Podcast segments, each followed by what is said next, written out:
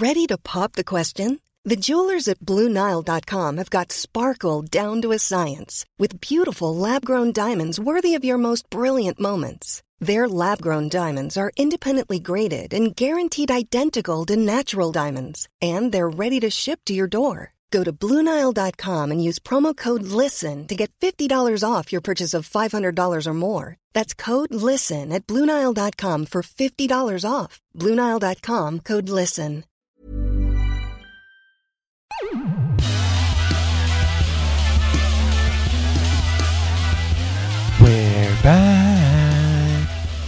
Hello, everyone, and welcome to the Des Bishop Podcast. Welcome back, I should say.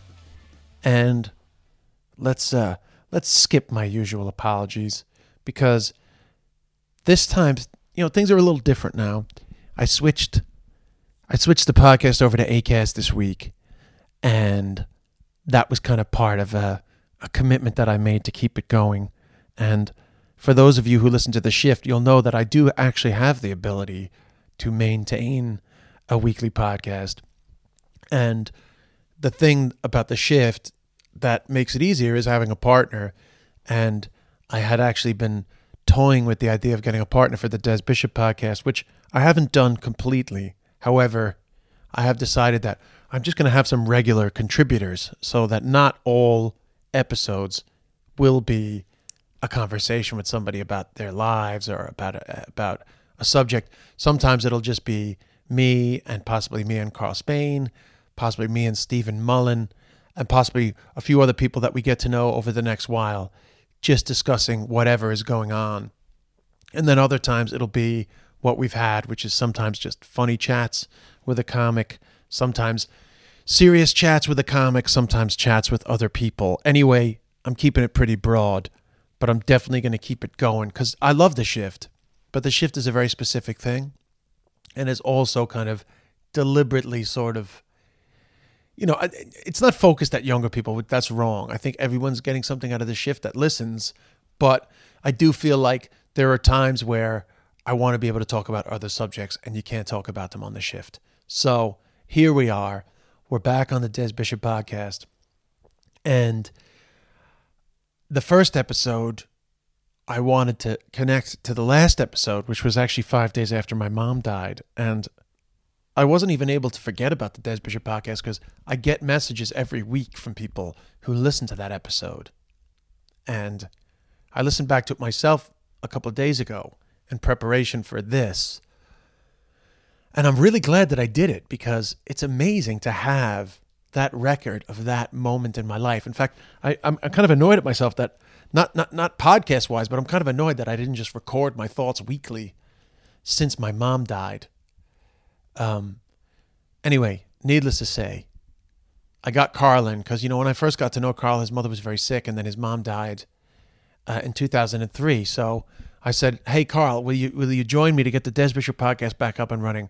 And let's uh, let's begin where I left off, talking about grief and our dead mothers. And uh, that's what we did. I mean, there's a bit of a theme in this, which is kind of sort of like looking for the humor in grief at times. I didn't mean it to be that, but it seemed to be the place where Carl was most comfortable. So it kind of falls into that category quite a bit. And I'm also, I have to uh, out myself. Uh, I really just wanted to talk to somebody who'd been through losing their mom to see if it could help me in any way. And maybe I should have. I, I mean, I did tell Carl that, but maybe I should have told Carl, do you mind just asking me questions? Because I'm trying to unlock stuff in myself and trying to make sense of it for myself. And I didn't do that. And when I was listening back, I kind of regretted it because I actually felt like I wanted I, I did want to ask Carl a lot of stuff, but there are times where I wanted Carl to ask me stuff.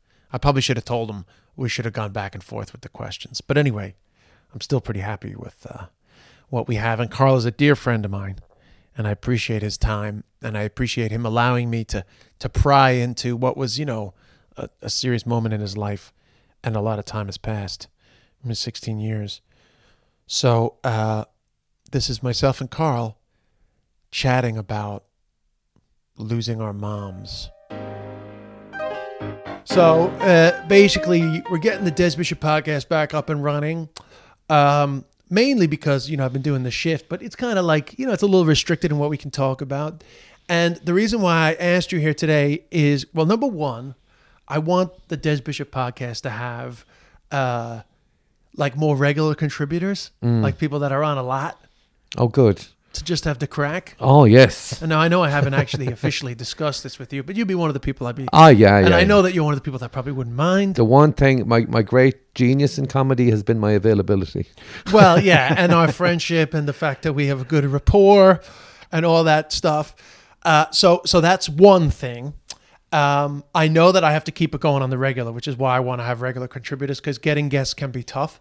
Uh, but more importantly, even though I haven't kept up the Des Bishop podcast very regularly, the last time that I put up an episode was five days after my mother died All right, all right. and it's it's a it's a it's an interesting ep. Uh, obviously, in terms of whatever, it's five days after my mom died, and I'm so glad that I recorded that because it's like a diary entry, really. Yeah, yeah, yeah. But also, I every week I, I get at least two or three people messaging me being like, I just listened to the podcast five days before your mom died. It's kind of kept the whole Des Bishop podcast alive.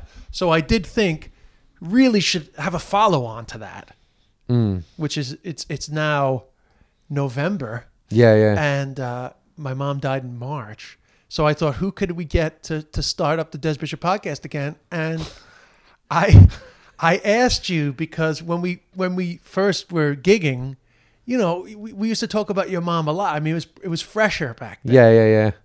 Well, What- my mom, my mom died in September twentieth, two thousand and three. God, I hope I have that right. Um, It's okay. She which, which, which was my brother's birthday, and one of her grandchildren's birthday. So it was, but like it was her, my brother who was the, her. So it was the anniversary of becoming a mother as well. So it was, you know, there was all kinds lot of going poignancy. on. Yeah, yeah. I actually was recording a children's TV thing down in Cork, and I was on a train when I heard, and my brother, my brother whose birthday it was, rang me, and I was like, "Happy birthday!" And he goes, "Oh, told me my mom, your mom has died." So I had to change, get off at Limerick Junction, and literally head to Limerick. And I was like, I actually when I, I was with people when I heard, and I remember going in. I think I spent the rest of the train in the toilets, pretty much crying. yeah. Yeah, when I'm getting off the train, this scumbag comes up to me, says, "Going, why are you crying? Why are you?" And I was gone. "Oh my!" I never. I was literally gone. and his mate was there. Leave me alone. And I was gone. I'd I'd seriously think about effing off here now. He goes, "Why are you crying?" And I was there going, if he doesn't, You go, can say fucking off. We're on a podcast. Yeah, yeah, We're not yeah. fucking today FM. I know, but I was there. if he doesn't fuck off now, I'm gonna just dive onto the tracks and use him to cushion my. I was gone. Yeah, I was were so- thinking he's gonna take all my pain, and I'll definitely give it to him. I remember just being so. I was like going, it just surely you can see on my face I'm traumatized with something. Do you know what I mean? That's what I felt so annoyed. I didn't have to go, look, my mum died. I didn't have to go anything because I thought he'd say the wrong thing and then I would do something horrible. But it was just, it's closest I've ever come to just literally going, unleashing violence on someone. You know, um, not on a football pitch. Obviously, No, that's totally is- justifiable there. It But is a um, bigger issue. Of, if a woman had been crying, people would have been like, "Are you okay?" well, if, I, I think if anyone's crying, you should. I know. You know, yeah, I'm sorry. Yeah, You were very unlucky, though. Yeah, yeah, yeah. I was just that, that, moment. I was just stepped out in the kind of you know the bit near the door, and as we're getting off, and just even the way he said it, rather than just going, "What's wrong with you?" You know, I could have nearly dealt with that. Well, it's, it was just the horribleness. Why are you crying? yeah, why are you crying? What's wrong with you? And it was just so insincere, and uh, I remember it was it was it, it was still raw for a while. I, I didn't realize how much it stays with you. Do you What, know what I mean? that- the- my mom, it's still with me now a lot of the time, you know. But I remember I was in Australia six months later and I was struggling. I'd have a good gig, then I'd have a bad gig. But when I was started having the bad gig, sometimes you can fix a bad gig. You know, you'll go, right, I'll change gear here, I'll bring better material forward, blah, blah, blah. And I just didn't care. I was like, who cares? Do you know what I mean? I could, I felt, and I was like, realized afterwards that was almost not self-destructive, you know, but it was just like, you know, No, but it was it was still the residual. No, I think I, I, I think the grief is is big. I Mm. think I think uh, well, there's a lot there's a lot to unravel here, but Yeah, just in just in relation to what you're just saying, it's only hit me recently because my dad died in 2011. Uh, you know, my mom died in March, and suddenly I look back and I go, it feels like almost like a lost decade because I was looking after my dad for Yeah, yeah. the year and a half before that, and then I was looking after my mom a lot, and I actually kind of look back and I just go, wow, like at least half of this decade was like a, like a quick blur from looking after them, Mm. and then grief and the avoidance of grief, you know, and and and carrying on, Yeah, yeah, yeah. not even realizing that you've got this whole extra thing going on inside your body. Mm. And and other people not notice not noticing it. Um, do you know what I mean? Or going like, oh, you know, like not, it mightn't have been you, but you know, someone might go to me, oh, that comedian was a bit rude, and I'm going.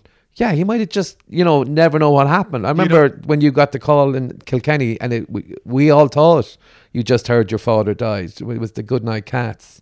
Oh, he hadn't died yet. Funnily enough, I No, remem- he I, hadn't, I remember that incorrectly. you had disappeared and it was like you were meant to go on. And i'm on stage co-hosting i think with fred cooke and jason byrne.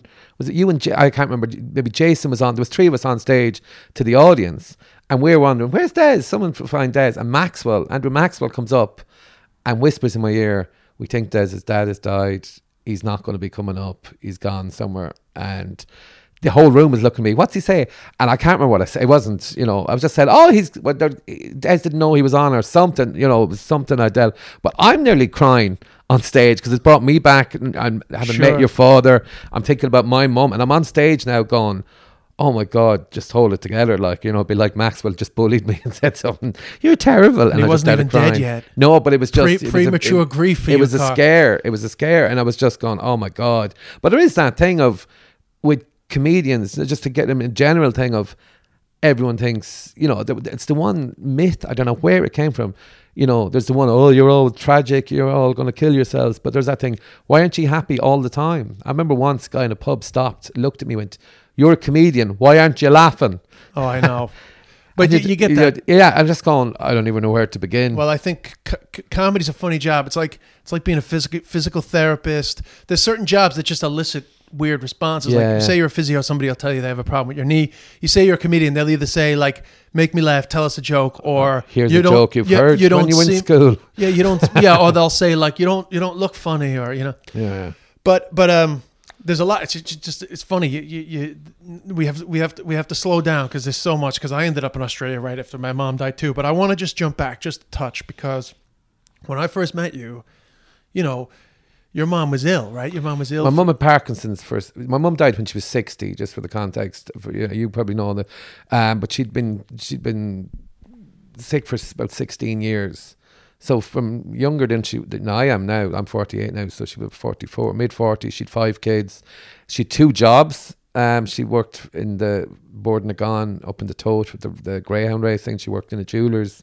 Um, but my mum, uh, you know, you know a lot of this that she'd been a housewife of the year finalist. She'd been a Miss Harmony finalist in 1970. I don't know was that a hair thing or what it was, but um, everyone the joke you know is everyone used to say how glamorous and gorgeous my mother was, and then they'd pause, look at me, and go, "God, you're very like your father," you know. And it, it- but random people in different places that knew her, but um my comedy muscles developed. I was always kind of jokey jokey, but was looking after my mum's where she'd be sitting in the chair, couldn't really move. She'd be getting upset because she was such an active person. Um, and in that respect, I'm also very like my father. Um, so just being restricted, and instead of just going trying to talk to her, you know, in a serious, I joke. I used to pretend to be the parish priest coming in. I'd be making up stories about the neighbours that I'd heard in confession, and I'd say it's okay to tell you you'll be dead soon. Now this was long before she died, and Yeah. I we didn't know. It was still very sudden when she did die. So I'd be telling, making up, having all this fun, and making her laugh. You know, I'd literally take her from tears to laughter in a couple of minutes by making her laugh, and it was that thing of the one skill I had to help look at. You know, I'd be patient with her, whatever, and make tea, toast. You know, help her light the fire, whatever, anything. But it was that was the one skill I'd have that I could make her laugh even when she's at her most frustrated or you know restricted in her movement or whatever. And yeah, go ahead. Sorry, no, go no, I was gonna say that just because I was thinking about the caretaking part. You know, yeah, yeah, like I mean, in terms of looking after my mother, my dad was like a quick year and a half, but it was a very prescribed amount of time. yeah, yeah. Whereas my mother similar-ish to your mom in that no way you, could you compare the 16 years of of illness, but it was certainly the end of 2014 until the beginning of 2019 when she died was like a, a steady decline, but no actual like notice of Yeah, what's yeah. wrong, and we weren't expecting her to die when she died. But you know, when when she did die, you do realize that it takes up a little part of your brain. And suddenly, when you don't have to worry about that, it, it is amazing how it frees up that that that that is a lot. But that was it. I mean, as much as I'm saying, oh, I was looking after it, there was there was you know my younger sister was there, uh, and my father, and that was part of it. When my mum died, I think it was almost like, oh, what do I do now? That's what I was doing. You know, literally almost twenty four seven. And so there was a weird thing of Yeah, even if you're not doing something, you're thinking. About it. You're there, yeah, you're, You're thinking about in. it, you're whatever. Yeah, there's all that element to it. So it was kind of a weird thing. Once you know a month or two gone by, you're suddenly going, "Oh, I, I don't have to do that anymore." and had and during that time because i'm still like you know i'm in like nine months of uh of this and i have you know d- d- do you remember like the moments where it, it was like what were the things that sort of touched it off in you in terms of like missing her? And then sometimes even like i don't know if kind of like weird like happy moments of memories like other is there anything that jumps out at you in those Um, early years? the chair because the chair she had was provided um, there was a woman used to come in and make her dinner every day um, and she had a chair from whatever the, the health service provides you know that you can motorized chair that you can get out of but Yeah. she never really used it like that but it was literally walking into the room. The first time i walked into the, the room and the chair was gone it unbelievable.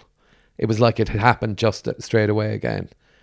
The space it was literally the space of her chair being gone. It was such a moment of yeah she's, she's gone. What do you she's n- expect? she's never coming she's back. not coming back. And i was very close to my mum. Um I would chat to her about anything and everything. Like she'd tell me stories growing up and stuff like that. She was the eldest of eight kids, so I think she helped raise her younger brothers and sisters as much as you know being an older sister. But no, you're talking about uh, the chair, right? Yeah, I mean, I've I've had a few things, you know. Now, luck. I mean, I don't know if it's luck, but we sold the house we grew up in a few years ago. Yeah, yeah, We had yeah. to size down because you know my mother was she wasn't good physically, like, and uh, so she got this new apartment, which which is is great. It was great that she had like way more independence in those those final few years. It does help though that like a lot of memories are kind of yeah, yeah. washed away. But I had a funny one recently where I I took I took the printer out of her apartment, which I had bought for her. You, know, you get a lot of you get a lot Get of a lot of looting when someone dies. Yeah, there. Well, well, where's Mammy's rings? you could, exactly who took fucking who took what? Yeah, you know, yeah, yeah. there- there- you do get a lot of that, but we won't get into we won't get into the negatives. But anyway, I, I had bought her the printer, and um, I had forgotten that she had a problem with it. You know, that it wasn't working, and she was obsessed with Amazon return labels. Amazon's right. not as big here, but she loved buying shit off Amazon. She returned fifty percent of it. Like for me All to right, return yeah. one thing is huge. Like the thought Yeah, of yeah, yeah. printing it out and putting the fucking label on and giving it back to the UPS guy is a humongous ordeal. But that was like my mother's life, and she called me, "Desmond, the, the printer's not working. I got to return." You know, like the the, uh, the obsession with the return. Anyway, long story short, I took the printer and when I, I had to fucking print something out, it wasn't fucking printing. I was like, oh, that's right. I forgot my mother fucking told me that the fucking printer wasn't working. So I figured it out and it was very embarrassing because the fucking tape was still over the ink cartridge. Oh, You know, you got to pull the fucking yeah, stupid yeah, yeah. tape Yeah, yeah. off of the ink cartridge. Like when I replaced the ink cartridge, I guess I didn't take the tape off. Or she replaced it and did. Yeah, yeah. I'll blame her. She's dead. Yeah, It was my mom, but I can't remember who. But all I know is that she called me and I couldn't fucking figure it out at the time. So I took the fucking ink, the, the tape off, and the fucking thing printed out. And my immediate thought was, I gotta call my mom and say Ah. I fixed the fucking cartridge. yeah, yeah, yeah. And there's this there's this couple of seconds. yeah, that's It's the couple of seconds, and I actually I Instagrammed that, and people said, "Oh yeah, it's those few seconds that are are a killer." yeah, yeah. It's the y- you forget, and then you remember, and the remembering sucks. Yeah, yeah, yeah. That, that, there, there's, yeah, that, that there, there are those moments of just, oh, I must tell her that, or I met someone and they go, It's hard to say it. It's not always bad. No, It's- sometimes it's good. Like I remember quite recently, I was back in Ireland and I was playing golf, and I don't know why. Like I just had this memory of needing to call my mom. Mm. You know, like like possibly it was literally like at some previous point when I was on that golf course, there was something going on with my mother. Yeah, and, yeah. I, and I needed to call her, and I remember thinking like, I'll fucking have to call my mom. So then I had a thought like, oh, I should call my mom, and then I was like, oh, I don't have to fucking. yeah, yeah, and it was almost like a relief. So it's not always bad. Now I don't mean Yeah, that yeah. like, and I don't mean that in a I don't miss my mom, but sometimes you do get the thing of like, I just don't have to worry about her, Yeah, yeah, yeah. which is you know can be a relief sometimes when there's been a lot of stress associated with them being ill. Yeah, I think I think it's the illness thing that is the real drain on the mo and the stressor. Really, you know, that they can't and you were stuff. younger, you know. Yeah, I was. and you were just starting out in comedy too. Well, it was even, but when I was still in school. So what that used to happen in our house was, um, my brother was away at college, my older sister was away at college, and my younger sister, my mum, used to go up next door to my grandmother. Used to was the, you know when I was still when my mum first got sick, she wouldn't be too bad. She was still working for a bit, and I had the house to myself every evening, and I meant to be studying for exams, but I used to play pool up in the attic with a pool table up in the attic, and that's what I did. And it was more just my mum went up to be with her mother when she was sick. So that just those hours from about, I think was it from around they go up for Coronation Street and come back around ten o'clock. So they'd be the hours I'd meant to be studying. And oh, we'd almost we'd leave the house and I'd play pool. I'd the stereo on full. I was probably listening to the Waterboys and And prefab you, when you when you were young though, when you were a teenager, then did Yeah. you like? Was it very upsetting to find out your mom had Parkinson's, or really did you need to see the progression of the disease before it really Um, started to kick in?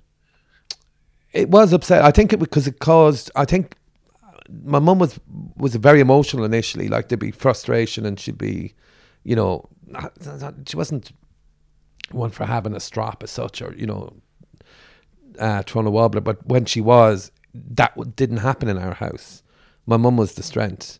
Like my like my grandmother was in her, in their house. My grandmother would have been one of these women who now would probably be a CEO somewhere. You know, the, the- Yes. my mum's family were very clever. There was all like getting A lot of marks. wasted talent there. A lot of that wa- yeah, generation of y- Irish It women. really is the, the, the great tragedy. I, I, mean, feel the same thing about my own mother. yeah, and it just feel like um, like my mum wanted to be a teacher, and when she because she left school, I think it was that she was sixteen when she did her leaving. That you or you couldn't go to college till you were seventeen. So that year out, work and then distracted her from going to college. Yeah. And you kind of go, isn't that kind of stupid? Like you know, these kind of idiotic things. But when, when you look were a back. teenager, though, But when I was, yeah, it just it it, it kind of made me less. I, I literally switched off academically. I think was one of the things that happened to Yeah. me. And I would have been someone in primary school. I would have been near the top of the class. There was a couple. yeah, you're clearly super sharp. But there's there was um, it just it became irrelevant. I literally thought, oh, I don't know. And I had actually wanted to be a teacher. Funnily enough, And uh, back then, nobody. I mean, I, when I say back then, we're, we're getting to the age now where you say back then, It's but late eighties we're talking. But yeah. back then, like, I'm pretty sure nobody pulled you to the side and said, "Hey, listen, I know it's upsetting about your mom, but you need to stay focused." No, no. one. Everyone was. My father had a business that kind of he was selling hairdressing supplies. He was a sales rep for years, and then he'd gone out on his own. But it literally got to the point of like he might be up in Donegal selling stuff, and then go, "Oh, I need to be home for half five. I won't do those extra calls." So the business was suffering, and also around that time, my brother had another. I have two brothers. One of them, he got uh, a benign growth in his face, but he had to get chemo. So my mum got sick, then my brother got sick, and so that house was like I was. I wouldn't say forgotten. I wasn't neglected or anything like that, but I was left to my own devices Yes. basically, and they didn't think there was a problem, and it wasn't really. I was kind of, uh, but I was just more pff, breezing through life then, just going, ah, there's bigger problems in the world, you Yeah. know, and yeah. So I was just, you know, I would have. I'd show up in school in the morning and I'd copy the homework off on the other lads. I'd do nothing, you know. But was- nobody ever said to you like, no, there was no one noticing this. There was no one. Yeah, There was no one. As I said, one, two of them were away at college, and but school too, right? school. in too. school, no, there was, was no no- one cared. No, Nobody there was cared. nothing. There was no. But I wasn't really acting up or anything like that. I would kind of be, you know. I know, but they must have known that your mom had they, found out. she they had- did. I don't know. They, they It was before have- Michael J. Fox, so it wasn't as. Yeah, yeah, yeah. Well, that was the joke. I said that Muhammad Ali, his Parkinson's, just like my mother. Um, I actually said this to my mother. I'd lived it one night. There were, it was on the television about Muhammad Ali has Parkinson's, and I went, "You have Parkinson's," and, but you kept boxing. You'd no chance of a world title fight. and again, she laughed. That, that was my approval. It was actually, funnily enough, I told Adam Hills that joke because I was talking to him about, you know, him being missing, born without a foot. And he said he never wanted to joke about it originally because he'd be known as that guy. And I was saying about the park. I told him some of the Parkinson's jokes about my mum. And he goes, they're very funny. You should do them. And I went, oh, I don't feel right. And then I'm going, why? I says, I says, yeah, she never had a problem with them. And maybe it was a bit of didn't want to reveal too much. But plus, it's your mom. You're It's my to- mom. Yeah, yeah, yeah. Well, if it makes you feel better, I played golf with Michael J. Fox two summers. Oh, ago. right. Oh, no, Have wow. I told you the story? no, no, no. I didn't know this. No, this is a true story. So he was a member of my golf club, and one of the members, very friendly with him, told me, you know, Michael's not in great shape, but he still likes to play sometimes. yeah, yeah, yeah. Uh, we're gonna play. And you've been some competitive. Think, oh, beat him. beat this cunt. no, he, he said, uh, I'm gonna I'm gonna invite you to play because I think you'd really enjoy Hmm. it. I was like, you're fucking damn right. I mean, this guy is like one of the main Oh stars my God. Yeah, of yeah, my yeah. childhood. Family Ties, Back to the Future, Team. Like, I'm excited that I know someone who's met Michael J. Fox. Even so I'm very excited to meet Michael J. Fox, and uh, I arrive, and he arrives at the same time before our mutual friends. all right, yeah. So I introduce myself to Michael. I say, Michael, I'm Des, and we're going to be playing together. And he says, Oh, hey, nice to meet you. He says, You know, a lot of people ask me, What's my handicap? And I say, Isn't it obvious? that was his opening line. He opened with that. Yeah. You know- so just in terms of being humorous about it, I think it's okay to Do you know what the J stands for? Useless trivia fact. what Arnold. He's really Michael A. Fox, Jay but he is J was better for on screen. There's a better flow. Yeah, yeah, yeah. But no, just I I only brought that up just in terms of I, I think the humor about these things is is really important. But that's And- when you're in that moment with someone, and, and you know, when my mum was sick, it was that thing of the humor and the dark humor, and sometimes I used to talk to her like a doctor, and pretend that me was there as in like so I'd play the role of the doctor and pretend I was there. So I'd be a doctor talking to me about your mom. about my mom, going, oh look, she's gone. Wave the hand in front of her face. We'll take her to the home. I, I- the joke was always she's going in a home. We're taking her to a home next week. Um, you know, don't worry, she's not going to be there long. Look at her, and you know, wave the hand in front of the face. The most callous doctor, and she used to love. She'd roar laughing at this, and I think it it meant a lot. She did die at home. It meant a lot to her that she never had to go. Oh, that yeah, we looked that's after. essential for it was such a big deal, and she'd say it you know, she felt every couple of months she'd just say it. She'd go, you know, it, it would be the thing. Um, I suppose I missed the one thing I missed would be sitting with her, just chatting, sure. and just like not that there's anything she'd be talking about the old days. Or, I'd sometimes, you know, let her tell a story she's told me before, you know, and just let- Not tell her. not tell her that I've heard it, you know, and see if she sticks to the same story, you know, if, if oh, if watch the- it evolve. yeah, yeah, yeah, watching things. Um, But you know. but but one of the things I want to talk to you about is, is bringing the humor of all this into a show. But just before we jump onto that, I do want to ask one thing. It's relatively serious in that you looked after your mom for all those years, and obviously you were on a train when you found out your mom died, and like we were there with my mom, but it's just luck. yeah, yeah. you know, coincidentally enough, I booked the flight when I was in Limerick.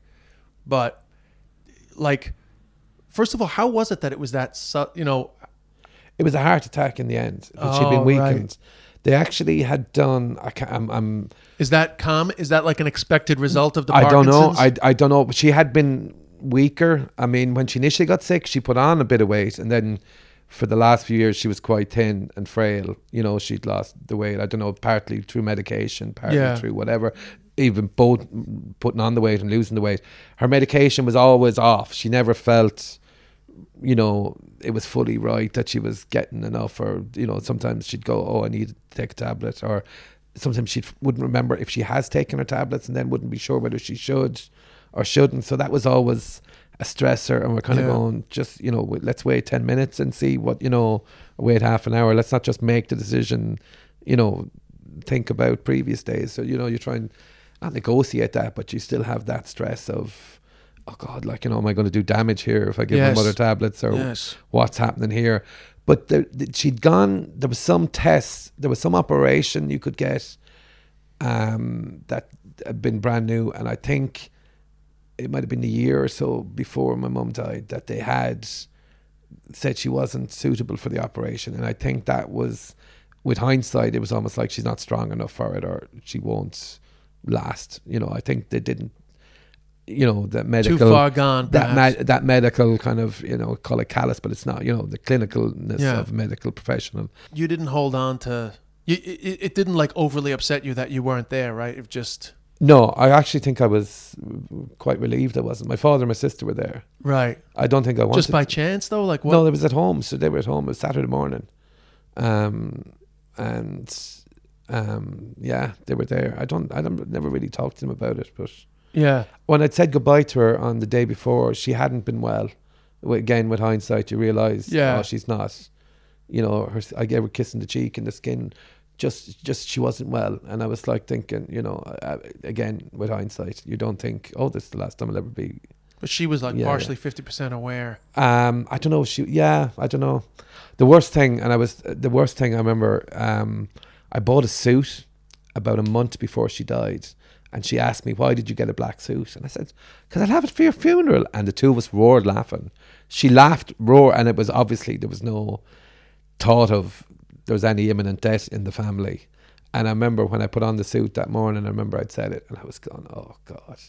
And I remember her laughing. You felt bad, right? I just felt that bad, but it was that kind of joke, and I'm that's you know, I mean, the, not saying dark jokes, but um, with my friends from home, the friends, the, the people I'd be closest to, we could joke about anything. I remember there's a there's a friend of mine. She got married, and her herself and her husband had both lost a brother, and they were out. We were out one night, the three of us, and they started joking about, "Oh, you can't be here with us. You're from the Dead Mothers Club. We're the Dead Brothers Club." Yeah. And you know, being I dark. make those jokes about the dead. Anyone whose dad dies, I always say, "Welcome Yeah. to the Dead Dads Club." well, that's it. There was d- dark humor about it, and it's like people would hear it and go, "Oh my god, I can't believe you said it." But you no, but, you've earned the just- right to say it. You know, I know, but there is, there are certain times where it, it it is a good joke, but it bites you in the ass, like you with the the suit. suit. Yeah, yeah, yeah. And also with me, I mean, in my show, I still do it in my show because it's so popular. I'm not dropping it yet. I do my joke about singing "Be Not Afraid," how much I love "Be Not Afraid," and then I say, you know, when somebody dies, I'm really sad. But then I think, Oh, great, I'm gonna gonna hear "Be it." Not Afraid" at the funeral. and when "Be Not Afraid" came on at my mother's funeral, now I did pick it, so I knew Yeah, it was yeah. coming because I I was the DJ. I, I curated the I don't think sh- Mother's funeral had a DJ. yeah, but you know what I mean. I picked the songs, and when "Be Not Afraid" came on, I kind of had a little laugh to myself because I was just like, huh, I, when I say when Hmm. somebody dies, I wasn't thinking that the next fucking funeral I'd be at is my mom's funeral. Yeah, yeah, yeah. I did laugh, but I tried to sing it and I couldn't sing it. Yeah. As in, like I started, you know, I started crying when I was singing it. So the, the jokes do come back to. You. But you never in. laugh more than when someone uh, you know the funeral. You'll be crying more and laughing more. It's like Oh yeah, the funeral. all part. emotions are raw. Uh, but also another joke, which my mother hated actually, but I thought it was hilarious.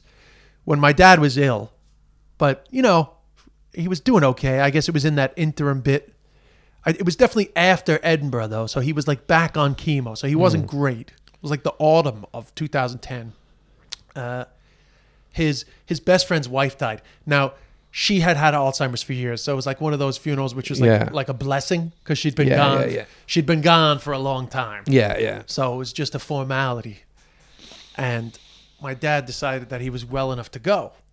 So he gets all dolled up for this uh, wake or the funeral. I can't remember where. I think it was the wake.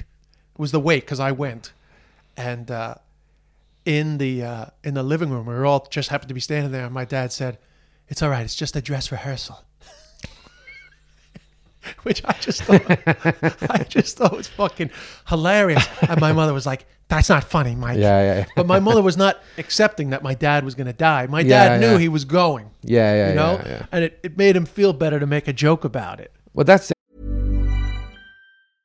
Ready to pop the question? The jewelers at BlueNile.com have got sparkle down to a science with beautiful lab grown diamonds worthy of your most brilliant moments. Their lab grown diamonds are independently graded and guaranteed identical to natural diamonds, and they're ready to ship to your door. Go to BlueNile.com and use promo code LISTEN to get $50 off your purchase of $500 or more. That's code LISTEN at BlueNile.com for $50 off. BlueNile.com code LISTEN.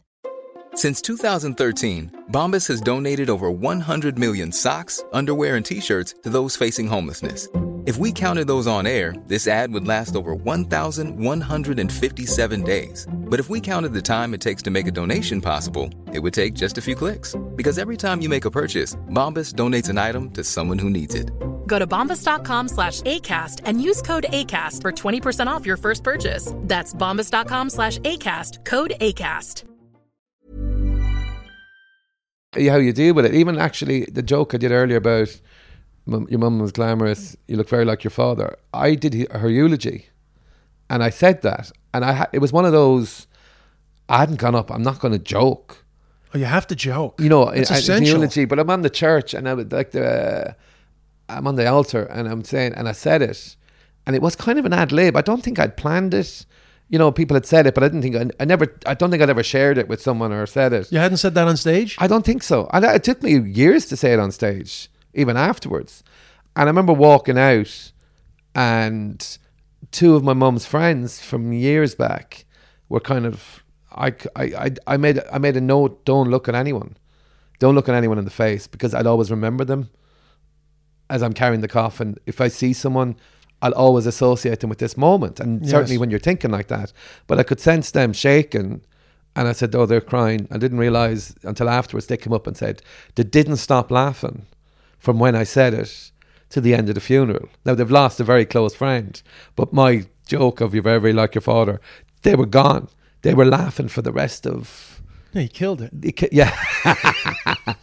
they were the only two. I have that joke in my show. I say, you know, when you're a comedian, there's a lot of pressure for the eulogy because everybody in the crowd is thinking, oh, this is going to be good. this gonna be good. I hope he does long. Um, but when I got to the door of the church, Mick Dolan was there, and he kind of waves. And I remember going, "For fuck's sake, Mick!" I'm all, and even again, I'm, t- you know, you know, Dol- Dolan's the venue in Limerick, and it was like where to do the comedy. He was going, "Oh my god, this is the thing." I remember actually getting But it didn't. It didn't stay with you, right? the, Mick's face. It, no, I think of it. I don't know, but when Yeah. I, I meet make it, it's not the first thing I think of. It was a weird one then, but getting back on stage the first time was so raw and electric. I don't think I ever felt a charge like it going. Did you? Did you? I didn't know what I'd be like. But the did gig- you? Does the audience know? Or? No, I don't. I didn't tell them. Um, there was a genuine. Um, yeah, I, I, I, I, I don't know from the outside looking at me what it would have looked like, but inside my head and stuff, it was electric. It was just. I'm still not sure. And there's jokes I had where I'd have made reference to my mother, or you know, grown up, and you suddenly realize when you say the line, tense. whoa, it just hits you like, you know, that it's, you know, you're going, oh, my mom was, ha-" you know, whatever. I don't know what I used to, what jokes it would have been. But it just, when you mention it, the power of suddenly it's like the emotion and you're just fighting it back. You know, the last thing you need is to start Well, what happened with me? Yes. Well, well, when my dad died, I was doing a show about my dad. Yeah, So yeah, yeah. I had to cancel some shows, but the next time I was on stage, I was talking about my dad in Galway. But everybody knew that my dad had died, and that was quite a special yeah. moment. And I did nearly cry, but we had a good show. But with my mom, which, by the way, just for the record, I I, I think it's more difficult to lose your mother. Now, I, you know that's neither here nor there. I Yeah, yeah. have competition about the more uh, important parent, but I, I have found it more difficult.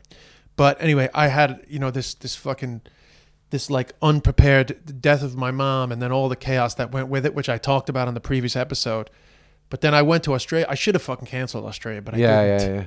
And like fucking New York to Dublin, Dublin, Amsterdam, Amsterdam to fucking Australia within nine days of your mom dying is not the thing to be doing. Yeah, yeah. Jet lag and grief are not Oh, too. yeah, not a good combo. I actually did the project in Australia first. That was the first performance I had was the project in Australia, which was the Friday. So that was uh that was uh 10 days later. Well, not 10 days later, but it was a Friday evening. So it was nine and a half days later because now I've jumped fucking 20, you know, all these time zones. I was shit on that, to be honest with you. And we, we should have, I, the decision was let's not talk about your mom just dying, which was actually a mistake because it would Yeah, have been yeah. easier to just talk about that because that was the more natural thing. Instead, I was doing material and I was very manic and I didn't come across great, in my opinion. But then that night, literally, I went from the project to my opening night and I walked on stage and I was like, sorry about canceling last night. My mom died, which I felt bad about, which is pretty ridiculous because it's a pretty good excuse. I think the average Australian millennial would be like, oh, I have anxiety today. I can't do the show. like, I feel bad about. Yeah, but anyway, yeah. then I literally talked about my mom for 40 minutes, which was not my plan, but it just vomited out, which is why I'm doing the show about my mom. But I did have to, I had to pull back. I, I ended up like the first couple of nights thinking, fuck it, just go for it. Mm. And I, I kept talking about my mom. But you know, you're talking about that electricity that you felt. That does fade, which I'm sure you found. But particularly when you're talking about your mom, Yeah, yeah. it fades. And then eventually it was just like, ugh, now I'm just working on a new show here. You know, it's kind of exciting that first night to just get it out. Yeah, yeah, yeah. And this audience was there for this fucking experiment moment in time. But by the fourth night, it was like, oh fuck, I'm just working on a new show here in front of these people that came for like. So I actually, I didn't stop talking about my mom, but I shortened it to like the 15, 20 minutes that was just clearly fucking hilarious. Mm. And I stopped trying to work out some some narrative arc. Yeah, it's for me. I, I had thought about doing a show, um, like Karl Spain, Housewife of the Year, and but it's about my mom. Yes. just because the, the title that was the title. The title was good. Would have caught not a people's good, attention. Not a good reason to write a show. No, no, no, no, no. But I had thought about writing about her and just doing that. But then I'm going. For me, I there's a thing of I think now it could be wrong, but my on-stage persona, I'm quite not trivial in the sense of I'm I can be silly. I, it's more. I don't think people would believe if when I'm being sincere. Do you know what I mean? It's it, I didn't I didn't think I'd sell it well as an idea for a show. Well, Um, plus, yeah, and if, if, if, if it wasn't screaming out at you to be done, then you, No, yeah, exactly. That's the other thing. It was. It's one of those. For me, I, I didn't think it would be. Um, I haven't seen the show about your mother. I, I loved the show about your father. That was. Oh, yeah, You know yeah. that to me. Uh, you know, and, and that is.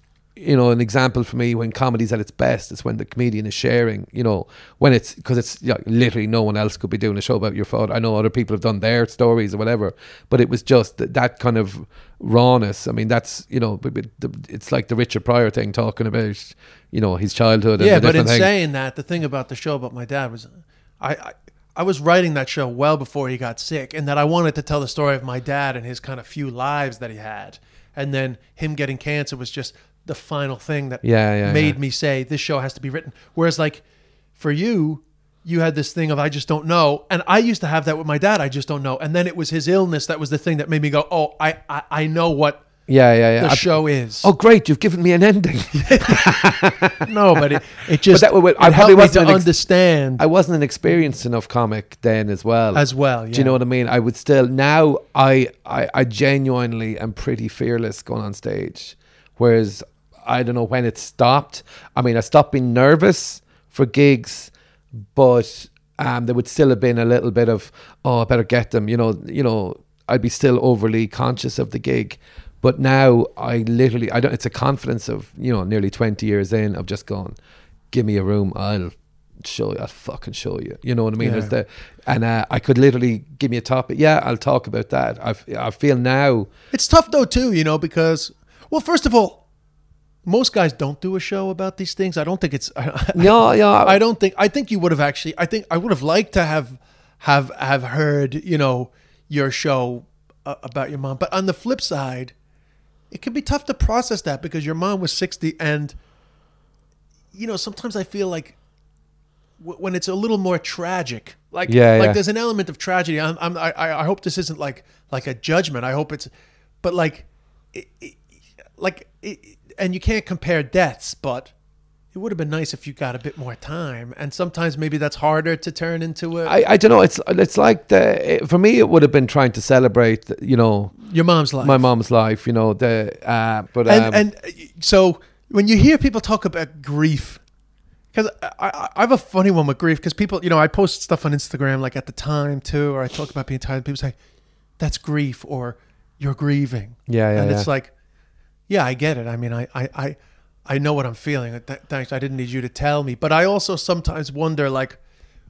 why, you know, why do people feel like it's so important to to label this as a specific emotion? Like, d- but it's so many. emo- It's I don't think there's. Uh, it's like a catch-all thing. but were you aware of that journey for you? Oh, the journey. I don't. I, I don't think I knew I was on a journey till I got out. I, I finished it. You know, till I'd come out the other end. I, I Right. remember, I don't know, I could have been like three years, four years later, I just suddenly went, I'm actually okay now. You know, there, I mean, I wouldn't have been bad for that length of time. I remember that, that Australian tour in kind of uh, in Adelaide, when we said March 04, just being really in a, you know, a little bit of apathy to it all. Like, and I was, anyone there would tell you we're having a great time. There was all the Yes, comics I were remember all the hanging stories out, back and playing pool, playing darts. Some of the best comics you- I've ever seen, and we're hanging. And uh, you know, I was getting famous. I Yeah. thinking about you guys struggling in Australia you're, you're in Abracadabra. because a lot of people talk about grief, but they can't really articulate it. And I know that your, you know, your mom died right at a time where your life was changing, and and you know, I'm similar in that my mom died, and I've been I've been moving around a lot since, and it, you know, I, I I'm just wondering, you know, what's what's grief and what's just the natural Um, loneliness of comedy. I think Do you it- have a do you have like a specific thing that you can pinpoint and say that was clearly grief and then that was clearly life? I know that's a tough question. No, I'm just I, curious. I would probably, I would bottle and that it's a long time ago. yeah, no, but even then, the moments like you know, um, her birthday, my parents' wedding anniversary, or you know, the anniversary of her dying. So then it's my brother's birthday. You know, You remember? always you know i mean it, i would think about her most days that something would come into my head you know it's not that thing of i must t- tell her that because it's been that long now you know but um i used to love making her laugh you know that that was the thing um and sometimes if i'm reminded of i don't know someone she knew or something that you know that um uh like certain songs because she used there was a she used to bake. So actually sometimes in a in a bakery the smell of stuff being baked would bring me back because my mum used to bake on a Sunday.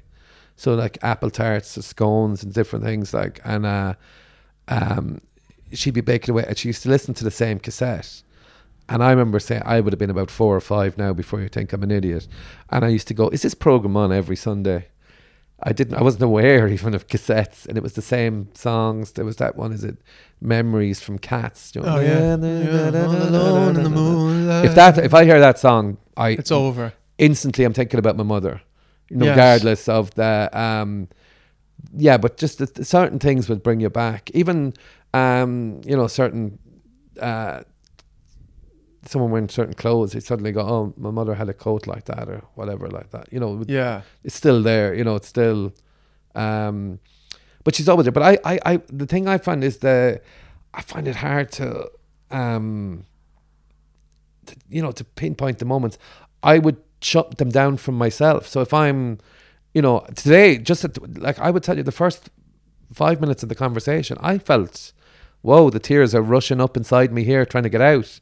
And I go, no, no, no, no, you're not. Yeah, and that's uh, when you start telling old it- stories. It, was just, yeah, it was just bringing back a lot of it, but it was just the emotion. Went, what? You woke me up there. What? You haven't been around for a while. yeah. And I was going, whoa, this is, this is I wasn't expecting this, you know, but it's, I think well, I mo- got to assume it never leaves you. Oh, it never leaves you, but it's not something that's, you know, I'm not sitting looking at rain going down the window thinking, oh, there'll be my tears in a minute. You know, I don't have those moments. Well, I I, I, tend to bottle it up now. I think that's part of um, who I am is that thing of, you know, contain it.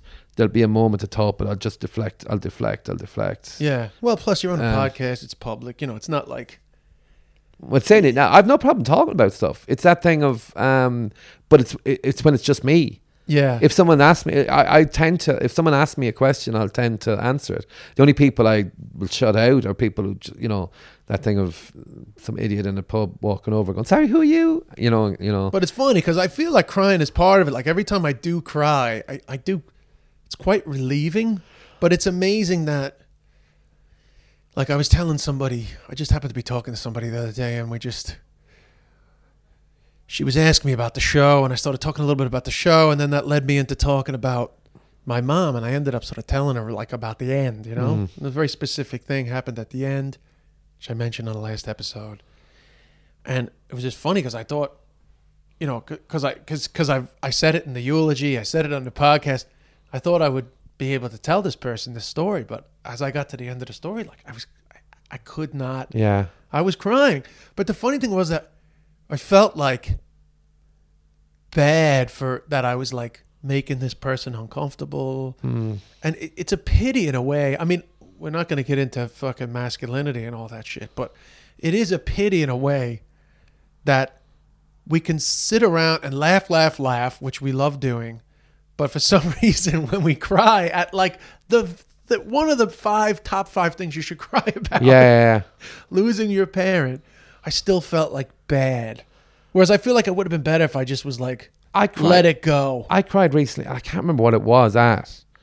I was watching television, and it w- it might have been just something horrible that's happening in the world. There was tears. Just it wasn't. I didn't floods of tears. It was tears, and I'm going.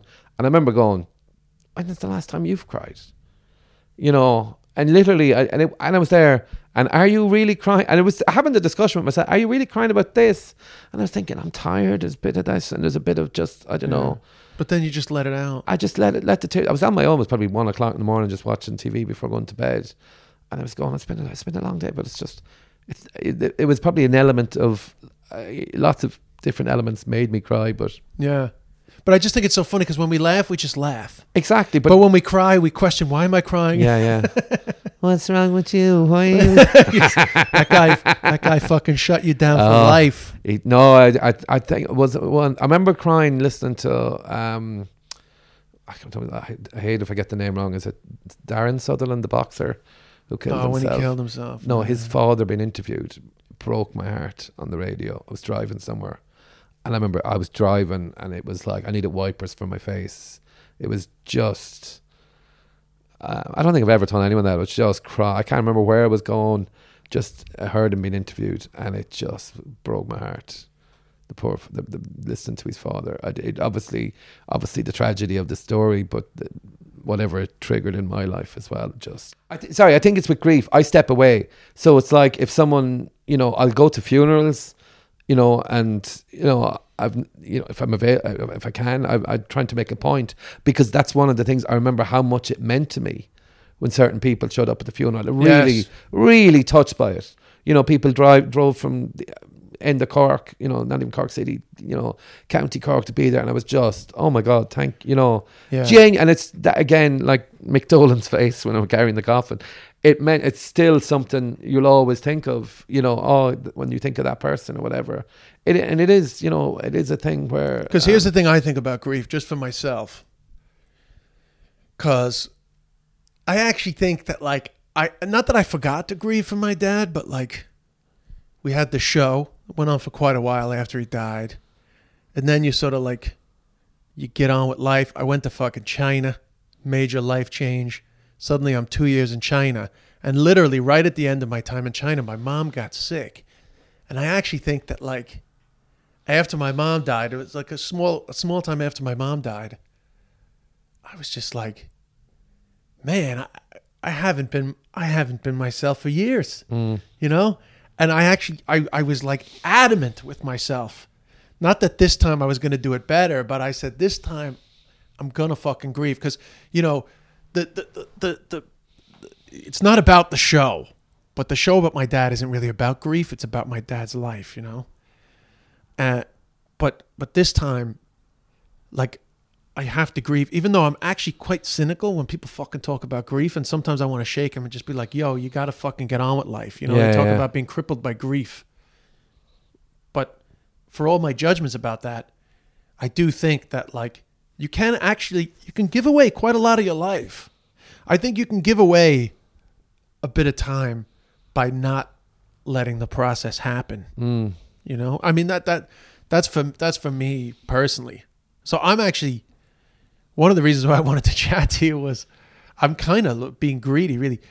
I, I'm gonna go, I'm gonna go to grief counseling actually only because I just want to make sure that I'm not. You, you know the way like you go to a physio yeah, yeah, and then the physio goes, you know, you've been you've been leaning on your left side for three years. You probably weren't aware of it. Or yeah, yeah, something. yeah. Put this You in know, your shoe. yeah, yeah, yeah. so I want to go to like a grief counselor for them to just be like, yeah, you know, that thing that's been going on for you is actually quite common Yeah, yeah, yeah. for people who have sort of been suspended in grief. Now, by the way, this is just a hypothetical slash assumption that they might say something, but I kind of just want to make double sure that I'm not like selling myself short in life by allowing sort of unfinished business to be floating around. Hmm. You know what I mean? But uh, you you talking about th- that decade? I I think with your father, there would have been. Uh, I don't know if that's the right phrase, but pre-grief. So you know he's dying. There's Pre- that element Yes. of, and in a good way, i- it's a good thing that can happen. In many ways, because you get to say goodbye, you get to, you know, express. Yeah, and we were talk lucky to turn it into this amazing experience. Yeah, you get to share, you know, and you go, oh, it's better than him just being hit by a bus or something like that. You never, you know, whatever. But um, I, I, I don't know. I think as um, as a comedian, I think the thing with grief, uh, no, I think just as, as a human being, like you know, people can walk through life not realizing what they're carrying or what's burdening them down. That's how you sometimes, you know, you'll hear of oh, this couple, they were married for 30 years and then suddenly he just went off with, you know, it just, he probably had an awakening of, oh no, I'm doing, what am I doing? Yeah. You know, those things can happen and they can be triggered by grief or by whatever. But, you know, it's, it's, um, it's that weird thing of being a comedian as having to deal with whatever is going on in your life and then flick the stage setting. Yeah, I don't mind. I don't. I don't mind that part, but I also think personally that like, I mean, this is just very personal to me, but you know, my mother was just the more important figure. Well, I my was, dad was very. It was very easy to sort of like set my dad because my dad was just this lovely man, but Mm. he really wasn't the. He was not the boss. No, I would say it's I actually would say it's a similar in our in our house. With my father, I wouldn't have. I I, I actually would be quite. Clo- I was quite close to both my parents, more so than my siblings. Grow, you know, Yeah, from a young from my teens, I would have been closer to my parents than any of the brothers and sisters. It's slightly different now, but um, the thing with my father, a joke is hard to talk to him because he's getting kind of deaf. So you'll sometimes tell him something, and he'll say back something completely different to you, and you're going, "Oh, jeez, you know what am I?" You know, I mean, I would go so far as to say that I think for most, well, for most men, I think the mother relationship is probably more important anyway. But that is it just a- probably is. Yeah, I think it, maybe it's the Irish mother thing as well. Yeah, like, yeah. You know, But there's just more like the mother is the nurturer, whether that's down to you know bullshit gender roles. But even- just, just even- more nurturing going on, uh, I know your your father worked in and she wasn't a great nurturer, which is that's, that's part of what my I'm mother, would, my mother would have been a tough woman. She was like two different people to me growing up. She would have been the matriarch, and, and fear is probably a little strong, but I would have been a little bit afraid of her growing up because she was the disciplinarian. Yeah. And my father was the sales rep. So he was away a couple of nights a week. So she was ruling the roost at home. So even was she come loving home. though? Um, I think she was, but my my main memories of her are from helping to look after. her. So that bond there is what she represents to me. You know, when I was growing up, when I was a kid, it's you know memories are muddled. You know what I mean? My- Yeah, my, yeah, grandmother yeah. would have been in the house a lot. My I've, I've cousins lived up just up the road, so we would have been all you know around together. And other obviously because my grandmother's next door, all the other cousins would have come and visited. So there was always you know, people around. There was always stuff. But my mum would have been, um, yeah, I think it might have been that thing of being one of five, you know, you know, and the, the- back in the day. Now I find it hilarious. People talking about raising kids and what they had to do, and I'm going, I don't know how they did it in our day and when I was a kid. let us out and play. But yeah, we were out in the road. We were up the road, and like once you came home in time for dinner, it was kind of, oh yeah, whatever. Yeah, well, I have a lot of stuff. Well, the annoying thing is that I have a lot of stuff about that. Hmm. That's kind of from the shows that I've been doing now. It fits very nicely into the show about my mom, but I Yeah, don't yeah. really, I don't really have it to slot in there. yeah. You know. But anyway, I won't start. uh, But I am, I am, I am fucking starting a show about my mom and Jan. I'm fucking committed to it now, bro. There's nothing I can do.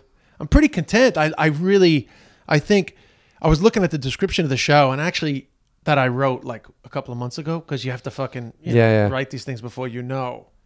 And actually, I'm annoyed at myself because the description of the show is, is quite emotional, but actually, the show is really like the show all all the humor of the show is really about like motherhood, dysfunctional families, the organization of funerals, uh, and eulogies. You know, Yeah, so it's really kind of like a stand-up version of The Unbelievable's The Funeral, but with a bit more of a sort of like an emotional. What are you know, going to do during the interval? Get them on.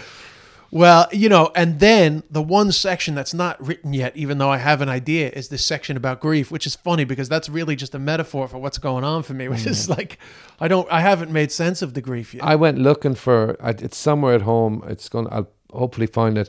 When my mother was in the housewife for the year, she was on. It was on radio back then, so I think the cassette has to. It's there somewhere. But what I found was a cassette of when they got a stereo in our house that had a microphone that you could record stuff. So my mother recorded us as kids. So there was like I think my sister saying a poem and stuff like that. I come in, so my mother is kind of like being a presenter in it. And now, oh, here's Karl. yeah. And I go, I start singing "We All Live in a Yellow Submarine," and she goes singing "We All Live in a Yellow." she- all I know is like that line. Didn't know the Yeah. Beatles or whatever. and she goes, "Will you sing a different song?" And I go, "We all live in a blue submarine," which I think is my first joke recorded. But it's all this. My That would have been a great opener for the fucking for the podcast. Karl Spain Housewife of the Year. Oh yeah, yeah. No, but the funny thing was, our, we had a dog. Jagger was the dog we had, and uh, my mother's been all presenter. It's almost I will we call her phone voice version of my mum. And then um, someone goes, "Oh, and here's the dog."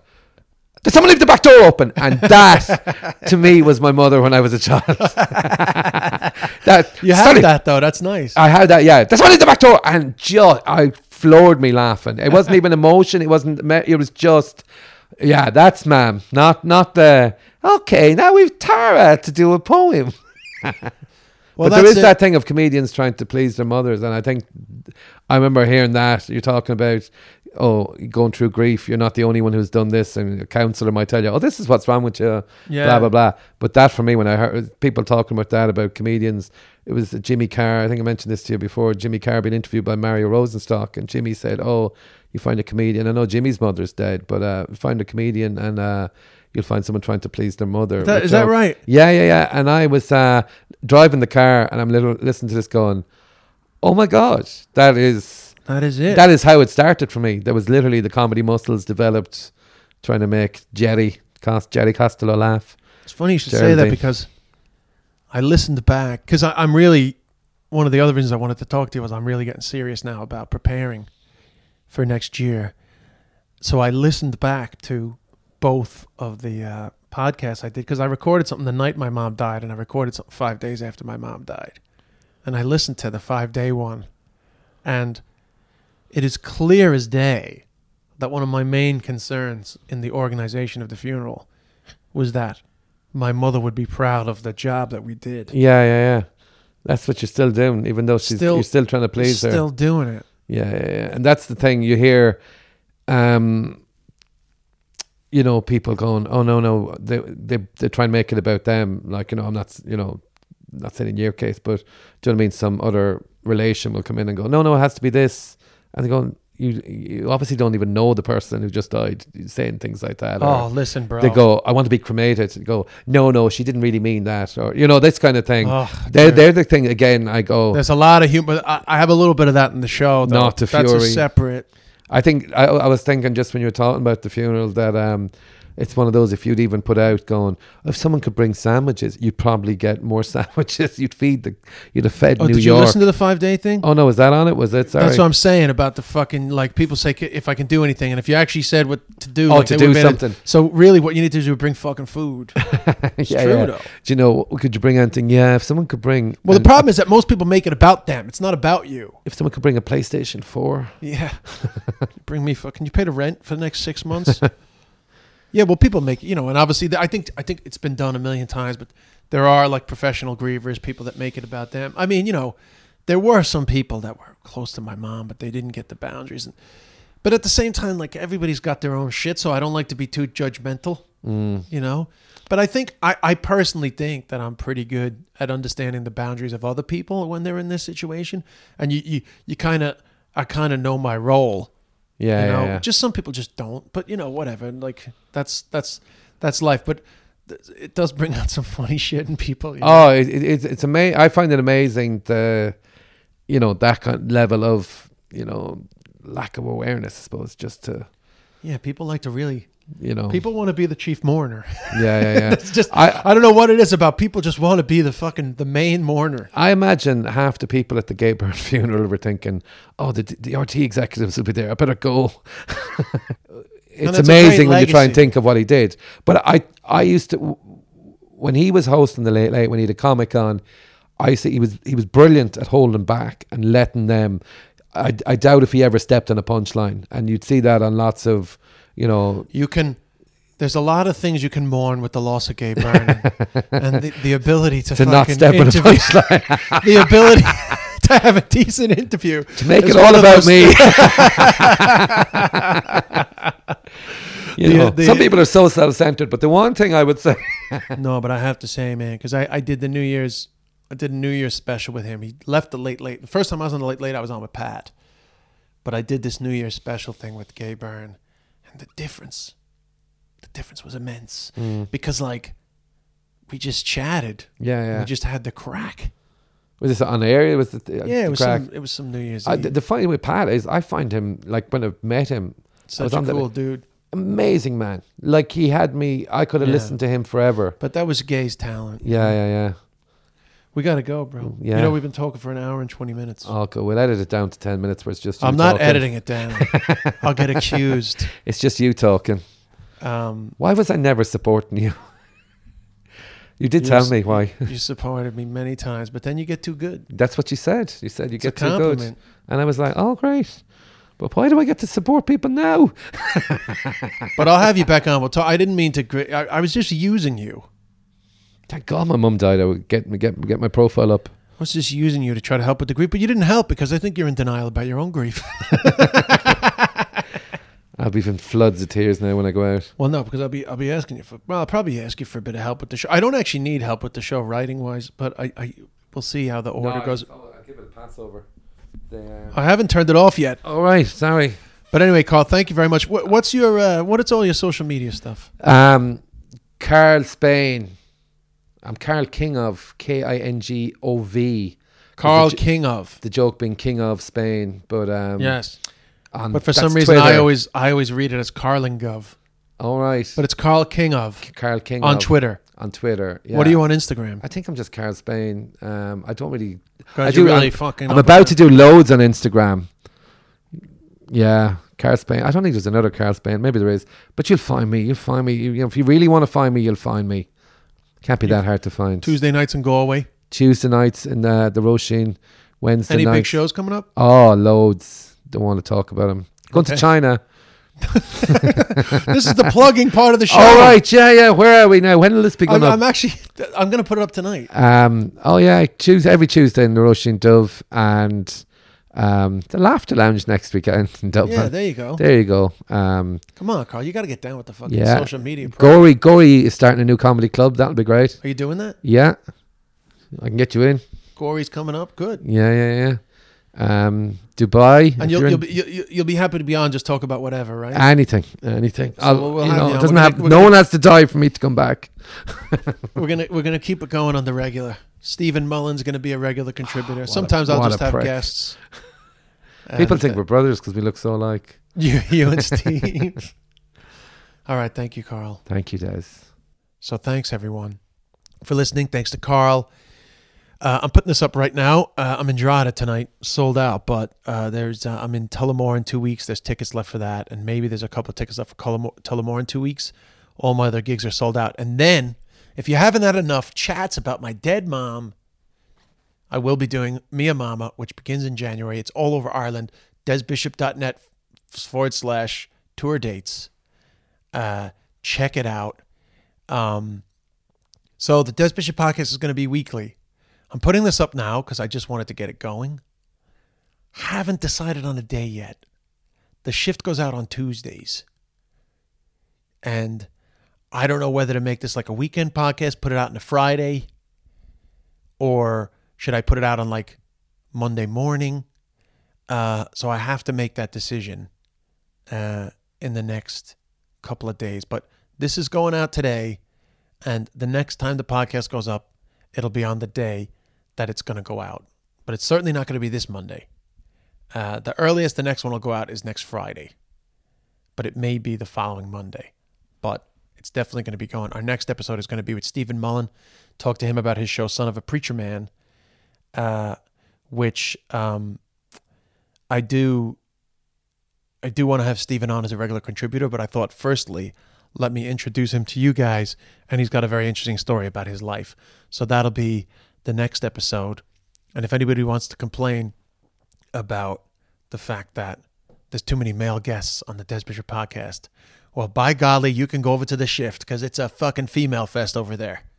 Uh, and um, this isn't going to be the more male podcast, but at the same time, uh, there will be plenty of male guests over here, just so you know. Uh, and that's it. Um, you know, listen, you know, you guys that are listening right now, you're probably like people that forgot to delete, that forgot to unsubscribe because I wasn't putting up. So thank you for that. But if you're listening and you don't subscribe, please subscribe. Subscribe. Five stars on iTunes. It'll be up on Spotify in a couple of days. I put in the application. Tell everybody that we're back. Um, you know, if I, if the Des Bishop podcast, I really just want it to be about everything, uh, from from mental health to to climate change and uh, uh, you know a lot of stuff that we all need to know about and we like talking about. And uh, I, I think I want to do a Trump ep. I might even just do like a Trump special this week because I'm fucking this guy's fucking pissing me off. Might do that on my own, because it is fucking ridiculous. Enough with this guy already. Um, uh, so that's it, guys. We'll chat to you uh, next week. Thank you so much. Imagine the softest sheets you've ever felt. Now imagine them getting even softer over time. That's what you'll feel with Boll and Branch's organic cotton sheets. In a recent customer survey, 96% replied that Bowl and Branch sheets get softer with every wash. Start getting your best night's sleep in these sheets that get softer and softer for years to come. Try their sheets with a 30-night guarantee. Plus, get 15% off your first order at bollandbranch.com. Code BUTTERY. Exclusions apply. See site for details.